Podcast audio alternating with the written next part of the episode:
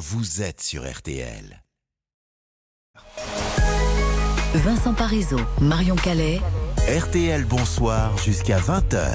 Et il est donc arrivé euh, en plein milieu de l'après-midi à Marseille, le pape François qui a déjà fait une première halte dans la basilique de Notre-Dame de la Garde. Il vient d'ailleurs de, de quitter la, la Bonne Mère. En fait, là, il est juste en, en face et il, il rencontre d'ailleurs des représentants des autres religions. Et pour évoquer ce, ce rendez-vous et l'importance qu'il a pour les catholiques, mais pas seulement pour les catholiques, on accueille donc Gad Elmaleh. Bonsoir. Bonsoir. En ligne du Dôme de Paris, où le spectacle que vous coproduisez, Bernadette de Lourdes, inspiré évidemment par la vie de Bernadette Soubirou, est à l'affiche jusqu'à dimanche. Vous qui avez récemment raconté votre cheminement du judaïsme au, au catholicisme, vous avez suivi aussi des cours de, de théologie hein, au Collège des Bernardins à Paris. Et on parle évidemment avec vous aussi de cette visite du pape qui vient de, de commencer à, à Marseille, le pape François. Comment euh, vous la vivez? Comment vous la recevez avant, je crois, votre déplacement à Marseille, euh, justement, pour, pour la messe Alors c'est vrai que euh, j'entends beaucoup de, de, de, débats autour de la visite du pape, mais bon, on est, on est, euh, la France est un pays de débat et, Mmh. et parfois c'est tant mieux parce que ça aide en tout cas à pouvoir échanger, être dans la controverse et puis aller vers la vérité un maximum. Mais euh, je crois que euh, cette visite du pape, elle est aussi euh, une manière de réaliser euh, ce fameux vivre ensemble dont on parle. C'est-à-dire que euh, moi, je me suis retrouvé à Marseille il y a quelques années pour la première fois au pied de Notre-Dame de la Garde, que les Marseillais appellent chez eux La bonne mère. euh, la Bonne Mère. Mmh. Et j'ai retrouvé au pied de ce lieu des juifs, des musulmans et des chrétiens qui se recueillaient. J'étais bouleversé. Et je les interrogeais. Je me demandais ce qui se passait là-bas. Et, et ils me disaient, ben, nous, voilà, c'est pas juste une histoire de religion, c'est un symbole qui nous apaise, qui nous protège, euh, avec des gens, bien sûr, qui étaient ouverts, en tout cas, dans leur foi. Et ça m'a beaucoup ému. Mhm. Et depuis ce jour-là, et à chaque fois que j'en parle avec mes amis de Marseille, et à chaque fois que j'y suis retourné, je ne cesse euh, de penser à ce symbole fort aussi de fraternité. Ça veut dire que Marseille, Euh, c'est la ville idéale pour faire passer ce message de fraternité En tout cas, entre les religions? Je pense, je pense parce que c'est une réalité de la ville. Je pense que la Méditerranée, je crois que c'est un petit peu placé sous euh, ce signe-là, cette visite. euh, mais je crois que le pape a choisi Marseille justement comme étant euh, l'ouverture sur la Méditerranée avec à la fois la fraternité, mais aussi la tristesse et la tragédie ben, de ceux qui veulent un monde meilleur et au péril de leur vie, voilà, essayent de d'aller vers vers l'Europe. Ça, c'est une vraie euh, tragédie. Donc, je pense qu'il y a tous ces éléments-là. Mais demain, vous serez euh, à la messe du pape euh, Gad Elmaleh au, au- au Vélodrome. C'est un rendez-vous que, que vous n'a- n'auriez manqué pour rien au monde?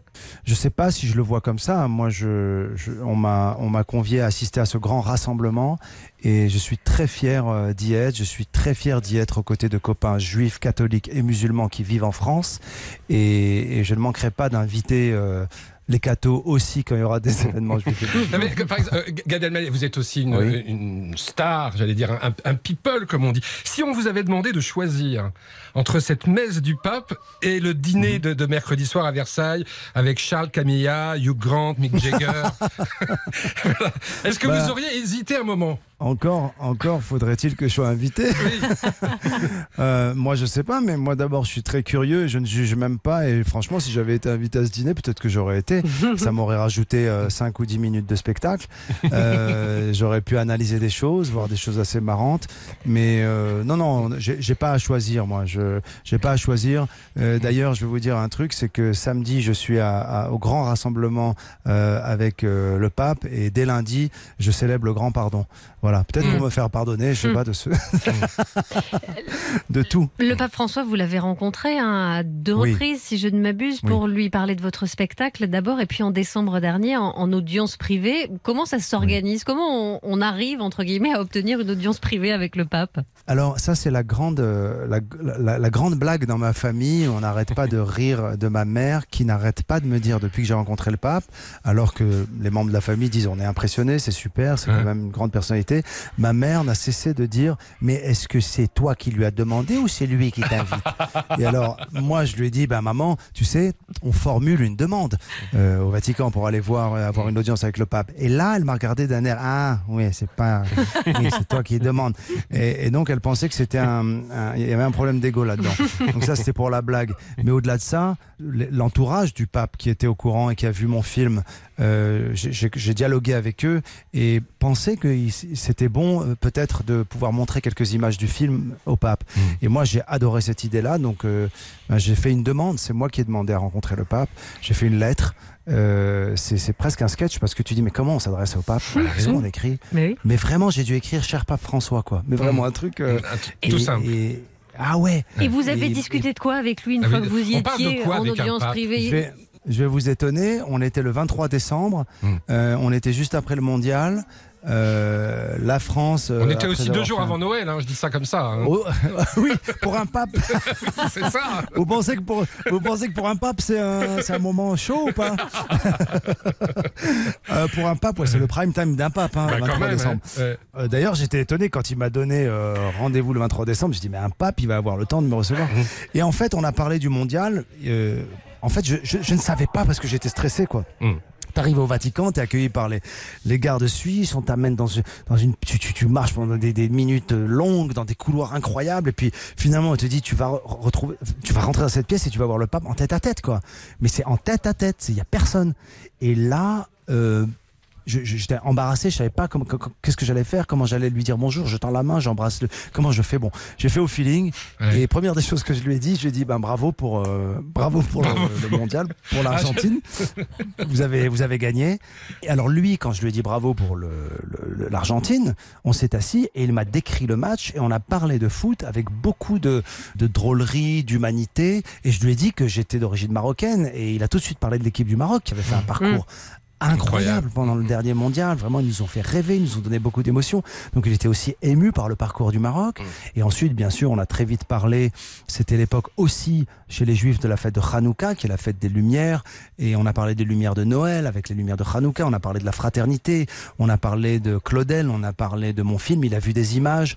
On a parlé, bien entendu, de mon expérience enfant euh, en rentrant dans l'église pour la première fois. Mm. Donc, il y a eu beaucoup d'échanges, en tout cas. Voilà, moi, je n'oublierai jamais ce moment. Après, je dirais pas que lui, il s'en souvient comme moi, je m'en souviens. Alors, Parce qu'il en, a, il en a vu des gars d'Elmaleh de tous les pays. votre spectacle, Bernadette de Lourdes, donc ce, ce spectacle musical que vous coproduisez, qui a fait un carton à Lourdes depuis juillet 2019, arrive donc euh, à Paris jusqu'à dimanche, ensuite en tournée dans toute la France à partir du mois de, de novembre. Vous croyez en ces chances en dehors du sanctuaire euh, marial? Ah oui, beaucoup, mais bien au-delà même de, bien au-delà même de la simple tournée en France, puisque je crois, enfin je crois, je- j'en ai même la preuve et que le projet est bien parti, c'est qu'on on va, on va monter le spectacle à Broadway et que des producteurs américains et des financiers américains sont très intéressés par le spectacle. J'y crois profondément parce que euh, la singularité du thème, la force en tout cas euh, de la thématique de Bernadette, elle ne parle pas qu'aux catholiques. Alors certes, elle va trouver euh, l'ancrage dans l'histoire de Bernadette, de Marie, euh, euh, de Lourdes, euh, mais c'est une histoire universelle très puissante et j'y crois très fort. Et vous êtes Gad Elmaleh sur, euh, sur tous les fronts, hein, puisque vous produirez aussi, euh, vous vous produirez aussi dans, dans 10 jours au Dôme de Paris aux côtés euh, des humoristes euh, Redouane Bougueraba et, et Roman Fressinet pour un spectacle au profit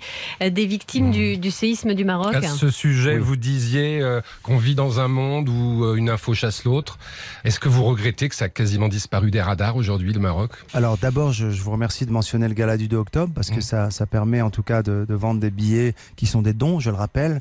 Après, euh, est-ce que je regrette Euh, Non, j'ai l'impression en fait que la cadence, le rythme euh, des infos, elle a... euh, elle a son écosystème propre, son rythme et ses codes qu'on peut pas trop commander. Et c'est vrai qu'il y a beaucoup de choses qui se passent. Maintenant, j'ai l'impression que ça a été, euh, sans mauvais jeu de mots, mais un séisme euh, même euh, dans les cœurs Mm. euh, de l'opinion publique à travers le monde et que c'est encore là. J'ai pas l'impression qu'on a zappé le Maroc. La solidarité, elle s'est organisée là-bas. On y est, ça, ça, ça, fonctionne. Il y a une tragédie, il y a une tristesse, mais l'heure est à la reconstruction. Donc moi, je suis, je suis confiant, avec beaucoup de peine, bien sûr. Euh, D'ailleurs, euh, on a choisi même de faire rire le 2 octobre. Euh, rire euh, euh, non pas de, non pas avec, mais contre les larmes. Quoi. Le 2 octobre, donc, au Dôme de Paris, évidemment, au profit des victimes du séisme. Au Dôme de Paris, jusqu'à dimanche soir, Bernadette de Lourdes. Il fait tout au Dôme de Bah, il Paris. fait- non, non, non, il fait aussi le stade Vélodrome. Euh, demain, qu'est-ce qu'on vous souhaite Oui. Alors, on, on va pas souhaiter une bonne messe, ça se dit pas, mais euh, on- on- un, un grand moment, un grand moment avec le pape. Un grand moment avec le pape, ça c'est très important. Et comme se disent les juifs en ce moment à quelques jours de Kippour, je vous pardonne. Même si on se connaît pas, mais je vous pardonne de tout. Merci beaucoup, Gad Elmaleh. Allez, Merci, c'est un plaisir. Merci.